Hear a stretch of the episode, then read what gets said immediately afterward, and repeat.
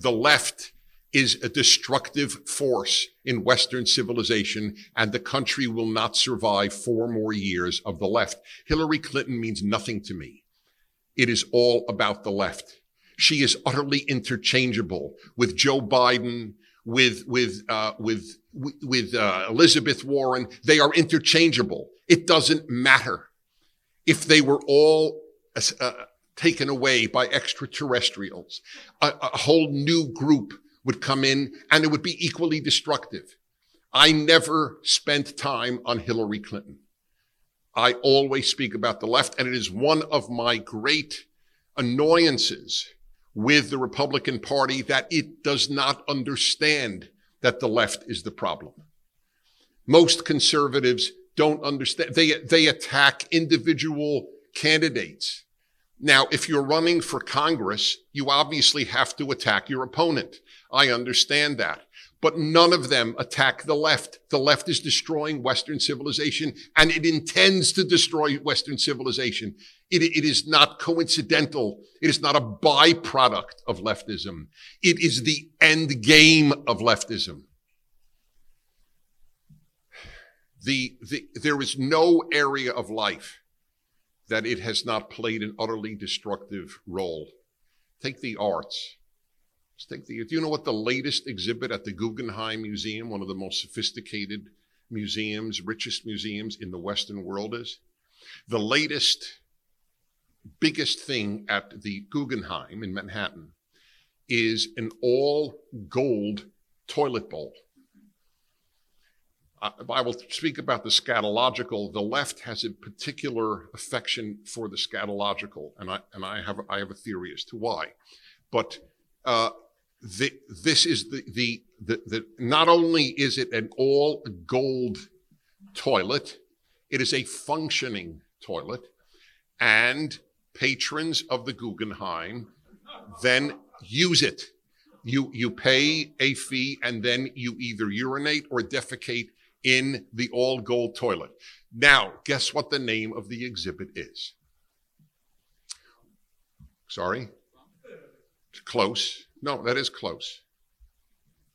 I want you to think for a moment. I normally don't do this with an audience. I want you to think what is it the left loathes the most? Well, there's actually, uh, uh, there are a few. Anyway, I'm sorry? Close. I, yeah, God would, America. The name of the exhibit is America. You can literally shit on America. That is the latest feature of the Guggenheim Museum.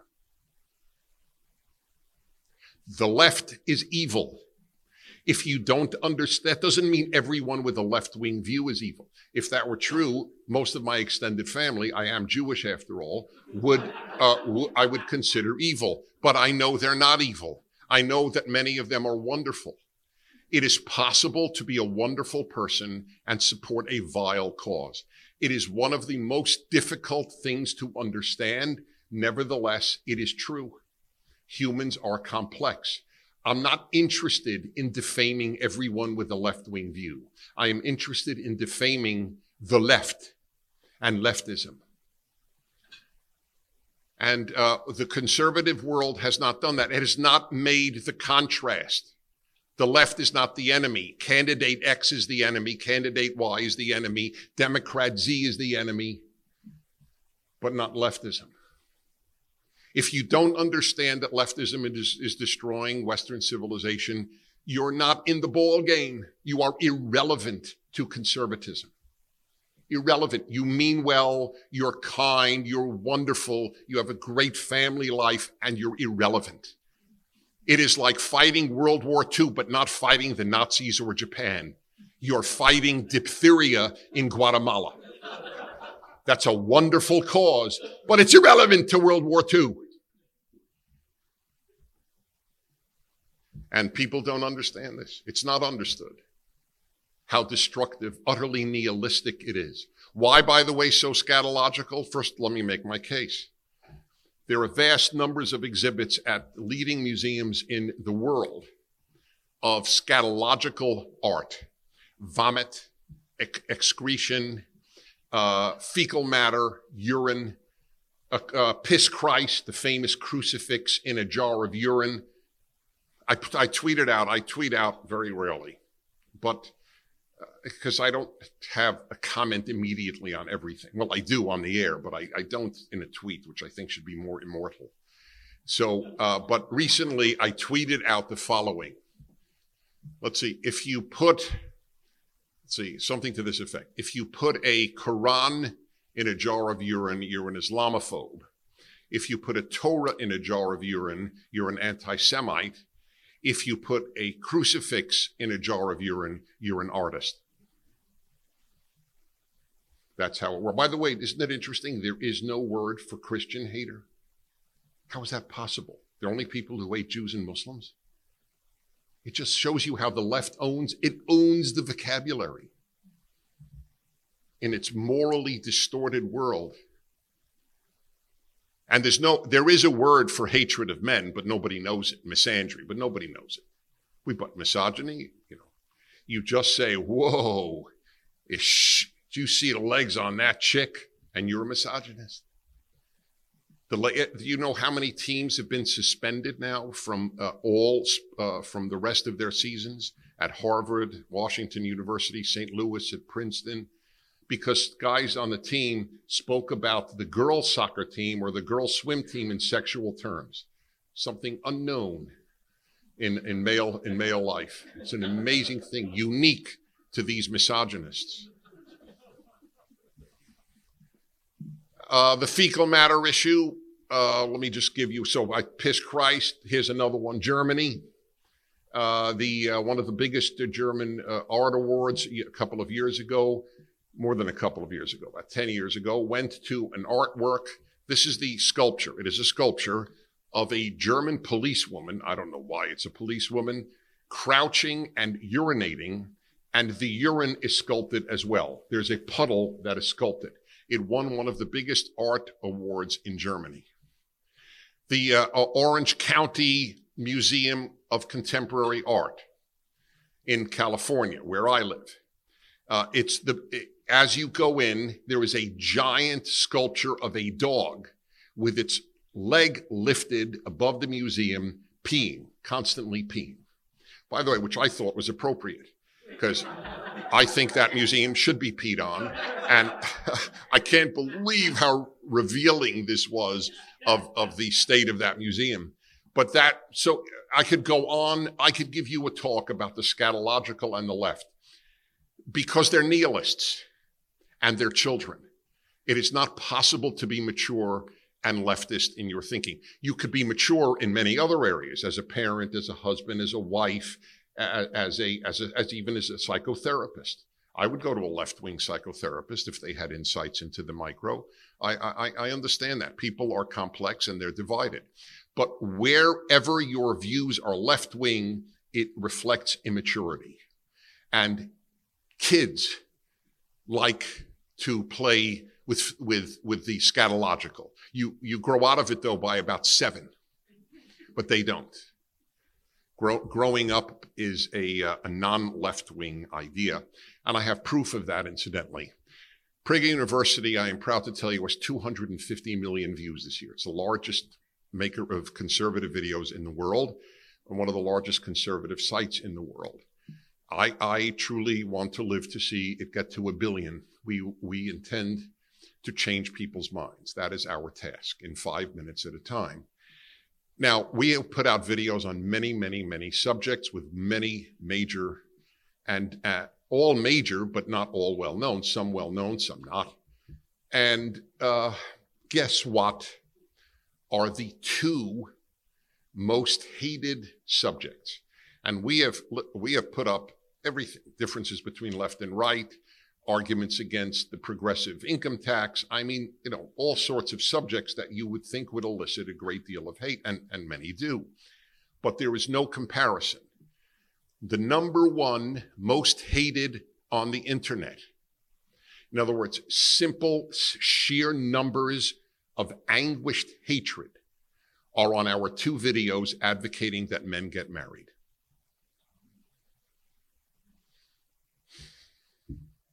It's you should read you should read the uh, comments. You just go go to the video, and you, I don't care. You, you should see the video. It's only five minutes, either one, but you should see the comments. Hatred, hatred to such an extent. There are alternate videos made by people who wish to just dump on Prager University for coming out with a pro-marriage message. The second most hated are our videos arguing for God's existence. Tells you a lot, doesn't it? Marriage and God, not economics, not politics, not left, right. It's amazing. Not America in the world, not the, the defense of the United States on the world scene. I mean, they get a lot of opposition, but nothing like marriage and God.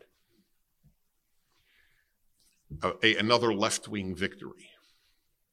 And that is why I have said for years now, and it is very, very important and brings me to another chapter in this talk. The most dynamic religion in the world in the last century, century, has been leftism. Not Christianity, unfortunately. Certainly not Judaism. I don't even, I don't even aspire to that. Uh, I, I, wish, but it, it's it's not in the realm of the feasible, and I will tell you why in a moment. Uh, and uh, uh and not Islam, not even Islam, and not Mormonism for that matter, which has been very dynamic. By far, the most dynamic religion has been leftism, which owns education in the Western world, which owns the media of the Western world. I mean, there's not much left after that. what else is there to own? And uh, as I always put it, leftism has influenced Judaism and Christianity far more in the last hundred years than Judaism and Christianity have influenced the world. Judaism and Christianity have been largely irrelevant, and leftism has not only been relevant, it has deeply affected Judaism and Christianity. Most non Orthodox rabbis are leftists in their, in their values and Jewish in their ethnicity. They are Jewish ethnically, they are leftist philosophically. So is the Pope, He's not Jewish. The Pope is Catholic in theology and leftist in philosophy. The Pope has far more in common with the average Reform and conservative rabbi than with uh, a conservative Catholic. And the reason is leftism. The Pope comes from Latin America.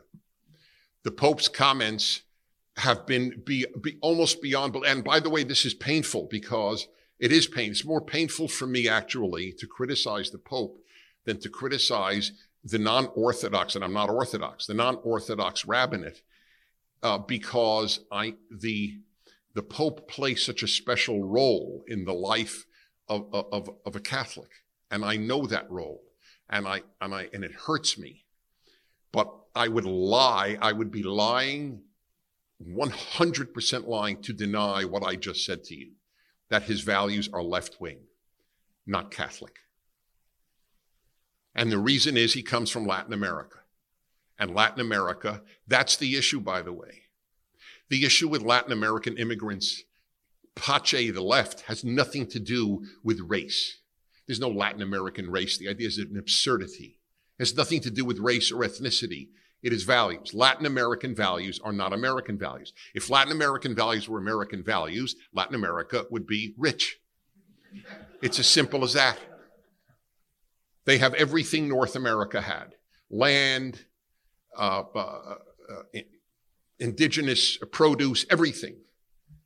It's a screwed up continent. It's a screwed up civilization because of leftism. That's why. Whatever the left touches, it ruins. Just remember that. It's the opposite of the Midas touch. The religions, uh, the religions have suffered terribly uh, from leftism. Uh, that is why uh, there are so many Jews who were opposed to Israel because the left opposes Israel and they get their cues from left even israel. You would think i mean i grew up where it was it was a given. If you identified as a jew left right center secular religious you were you you you were passionately pro israel not any longer. American Jews are leftists in their thinking and Jewish in their ethnicity. But I don't really give a damn about ethnicity, nor, in my opinion, does the Torah. That's a sep that I'll be happy to amplify on that if you want later, but that's, that's a separate, the Torah is, doesn't care about blood. One of the greatnesses of the Torah.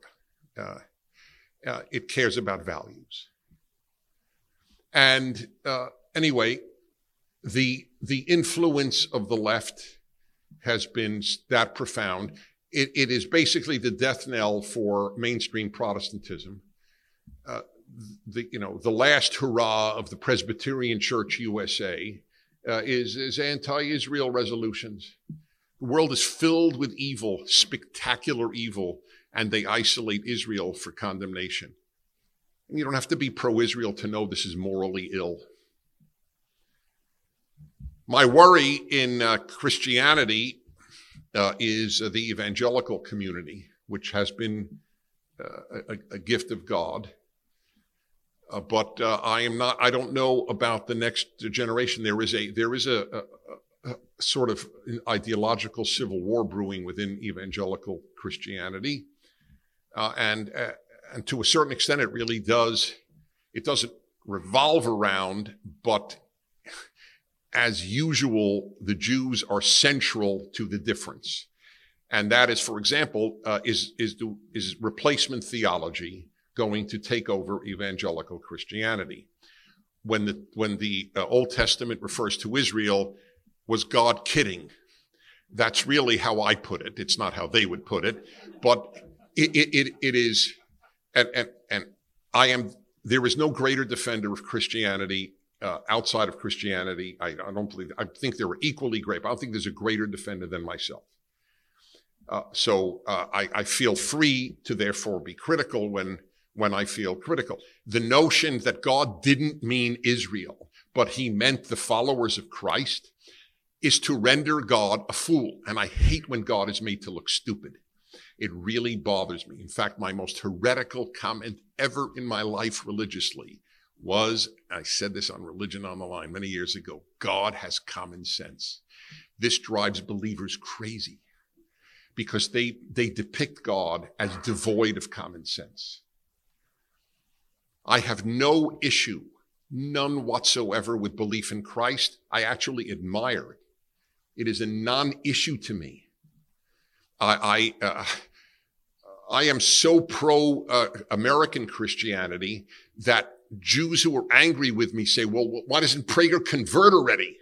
We're sick of all this pro-Christian talk. I mean, it's all over the internet. You'll find critiques like that because American Christians were awesome. They were, they were Hebrew Bible centered. This is the one Judeo-Christian country that ever existed. And it's, it, it's being, it's in jeopardy because of the left, because of the infiltration of all of society and the infiltration of, of parts of uh, Christianity. Uh, Jewish life uh, is uh, is, uh, is is is I, I, can't tell you how sad Jewish life is. It's and it, it's almost across the board. There are exceptions all all over the place, obviously, but.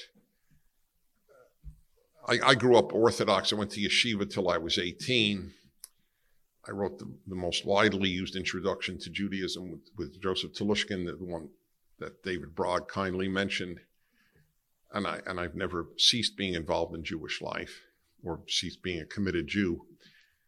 But uh, here, here is the uh, here's my problem uh, with what I what, with my only allies really as a group, and that is Orthodox Jews.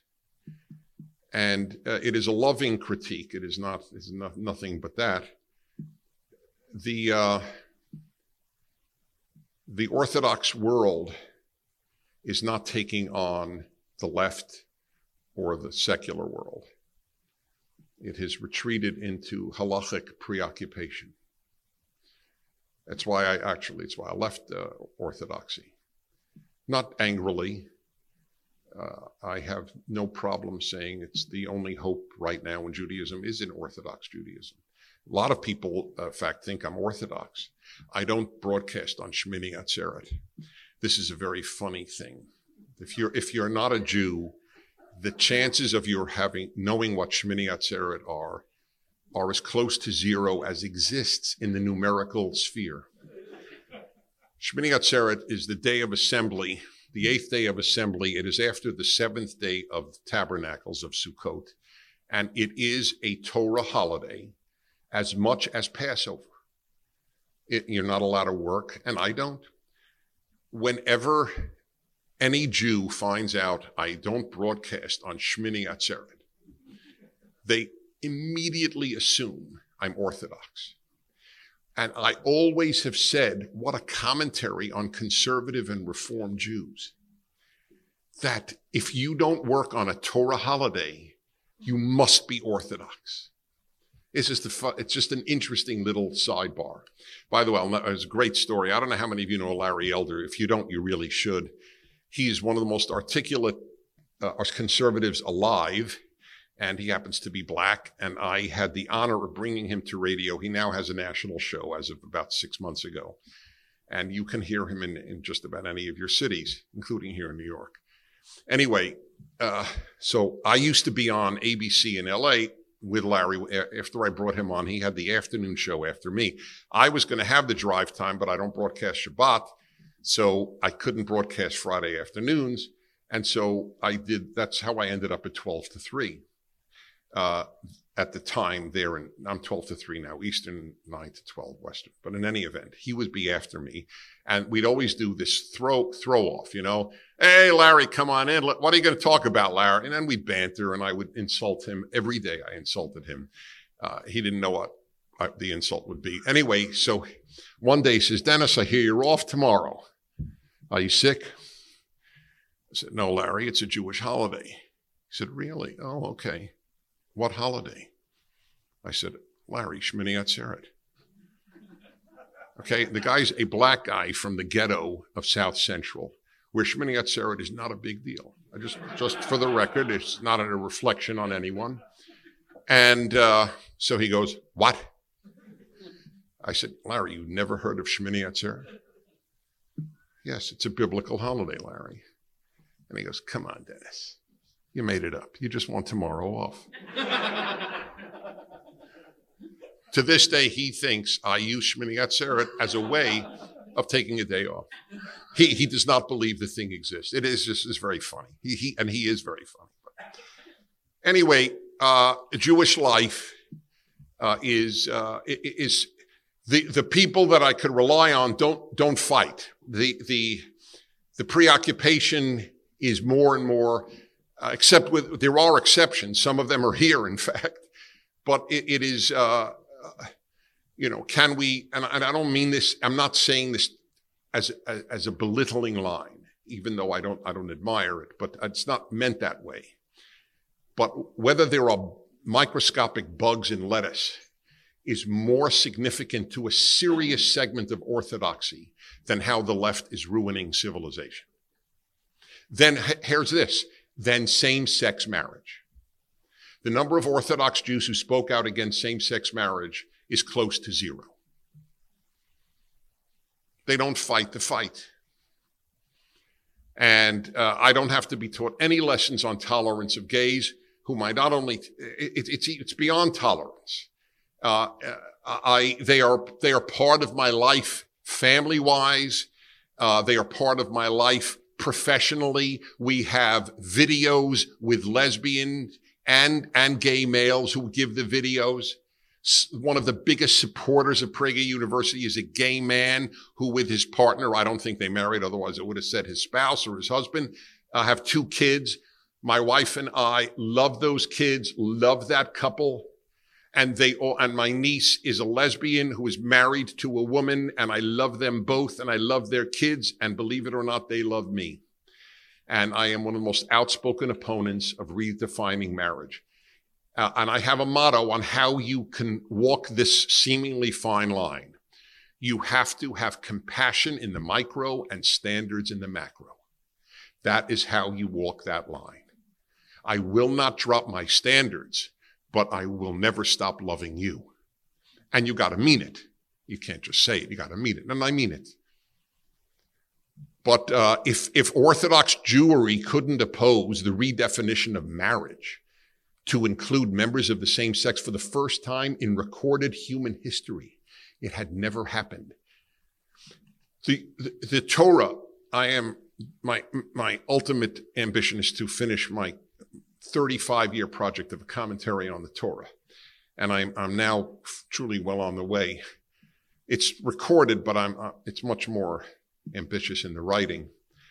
I want to tell you something about the Torah and homosexuality that you probably don't know, and that is life changing when you know it. I wrote a paper about 25 years ago for my first publication called Ultimate Issues on Judaism, homosexuality, and civilization. It was 17,000 words. I needed for my sake to understand the Torah banning male homosexual relations because I believe in the Torah and I also believe that a man shouldn't be alone and that includes being with a man if he can't be with a woman. And there are such men. There are men who, who find women completely uninteresting.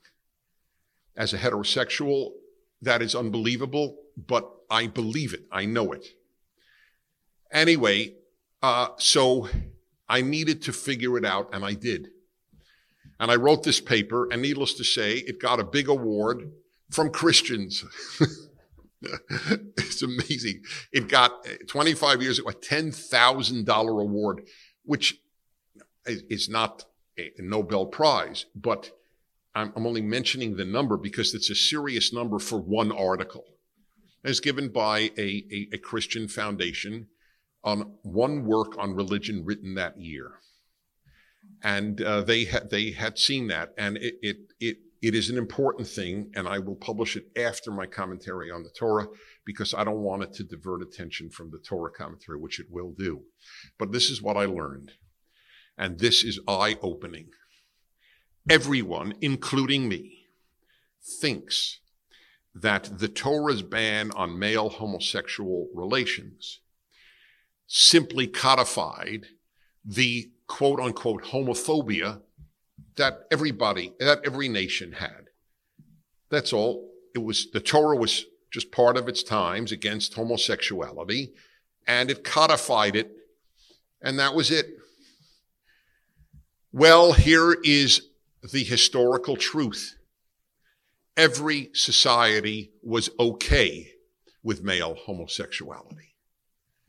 Every we do not know of an exception. Not ancient China, not ancient Japan, not ancient uh, Mesopotamia, not ancient Egypt, not ancient Mesoamerica, not the American Indians, not the South American Indians.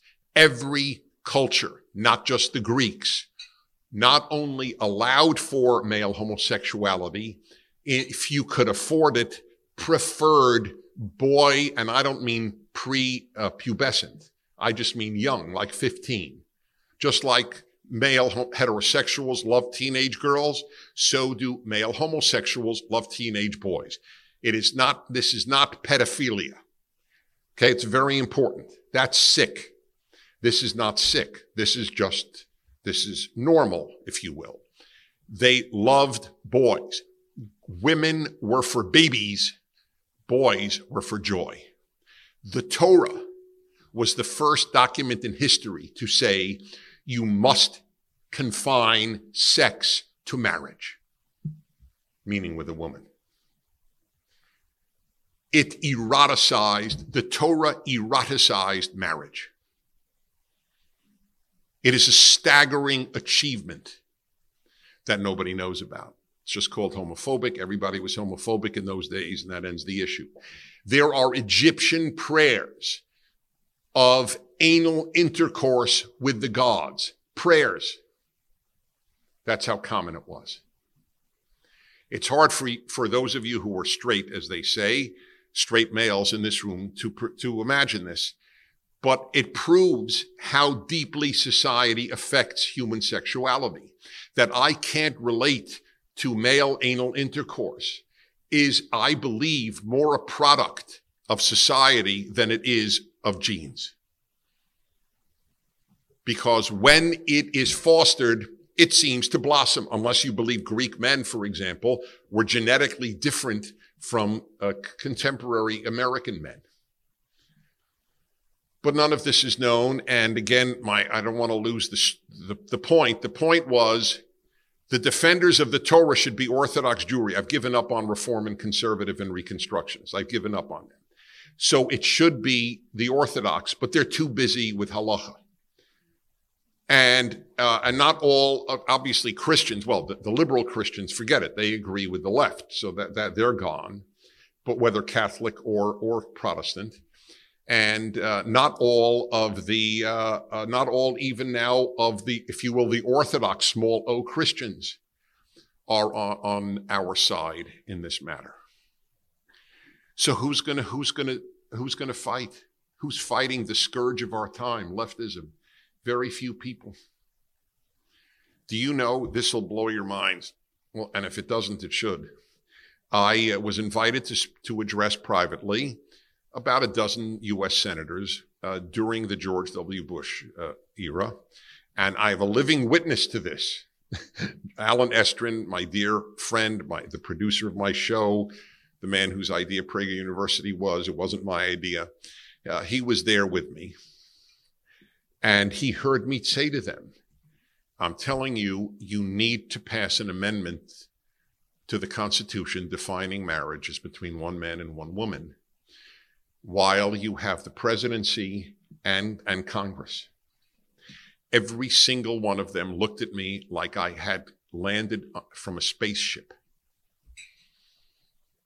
They said, it'll never happen. The courts will always throw it out. Dennis, let's move on. They really, they thought I was silly. The, the, as I say, there's a, a war for Western civilization, but only one side is fighting. You can't win when only one side fights. It's mind, mind blowing, but that's the case. So Judeo Christian values are under siege from leftism, under siege from all of the left within the religions uh, ignored uh, by many of the religious, as I have just pointed out, uh, pointed out to you. Oh, by the way, I said the Pope, and I uh, perhaps I didn't uh, back up my comments on how disastrous his views are, uh, but I'll give you just one example. There are many. I wrote I wrote about this in, in at least one column. the most recent is five days after a Catholic priest had his throat slit by a Muslim shouting Allahu Akbar in France, the Pope was flying back from World Youth Day in Poland. On the papal plane was the representative of the French Catholic News Agency who asked, Holy Father, how come you never, I'm paraphrasing. You can get the actual transcript from my column or anywhere else on the internet. Uh, Holy Father, how come you so rarely or never speak about Islamic terror? And, and I'm going to paraphrase his answer. His answer is worse. I'm understating the answer. The answer is worse than what I'm saying, but I don't, I never want to overstate. And it was essentially, well, why would I? I don't speak against Catholic terror. Every time a, a, a Catholic kills his girlfriend, a baptized Catholic kills his girlfriend. So every time a, a baptized Catholic Italian kills his girlfriend is the same even though the guy never went to church in his life, is the same as a guy, as all these people slaughtering people in the name of Allah.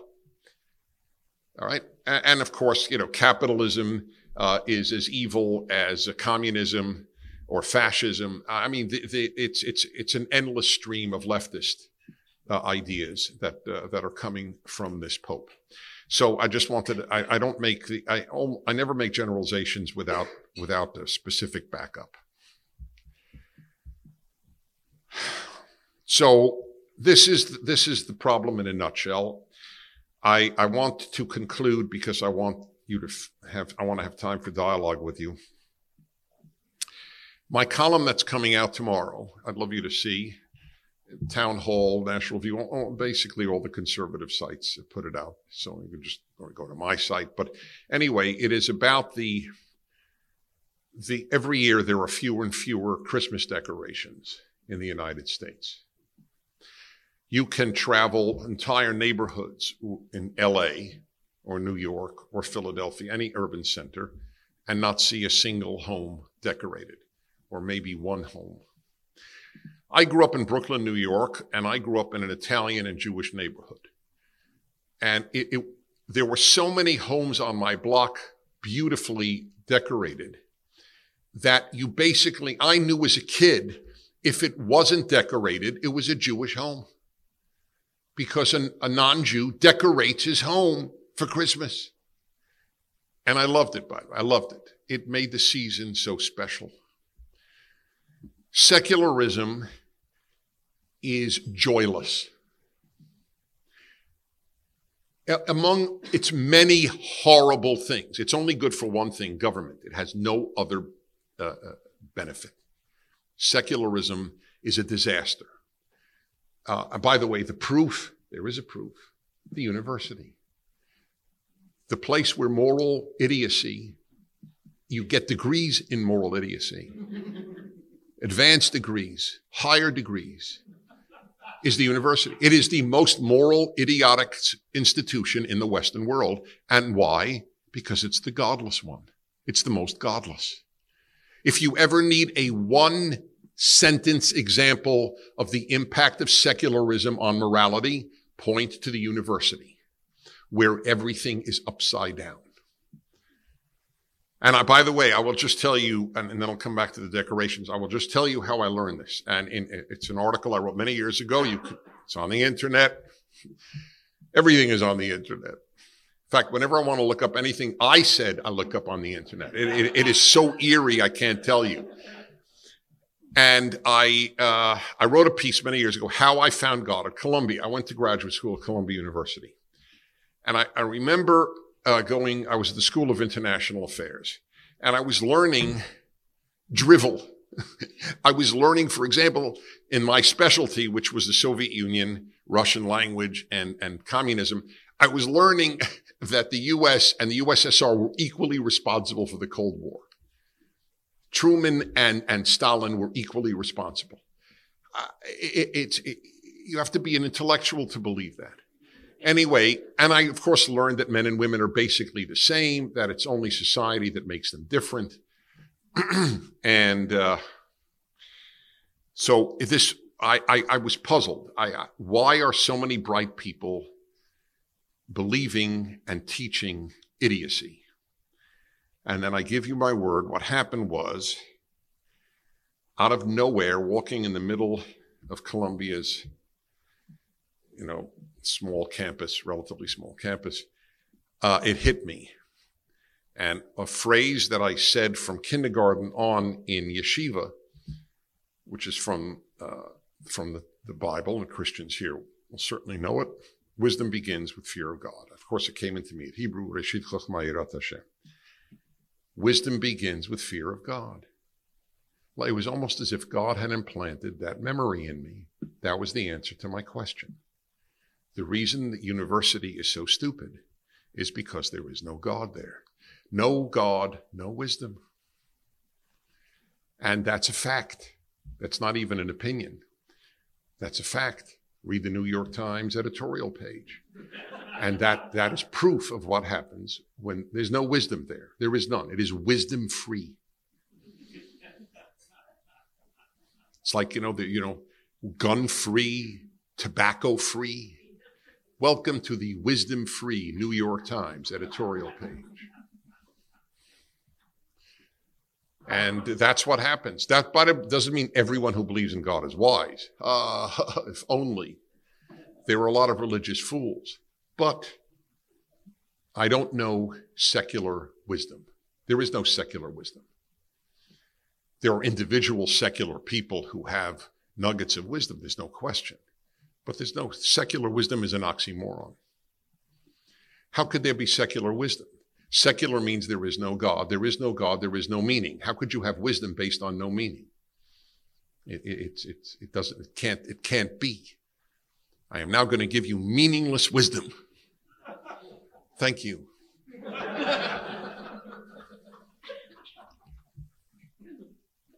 when I walk around, when I drive around and see no uh, no Christmas decorations. I, I really lament, and I realize what, what secularism has done. It, it's, it's a, it's not only that it, it's killed wisdom. That, that's not, has nothing to do with decorations. It kills joy. I meet a lot of kids. Kids call my show.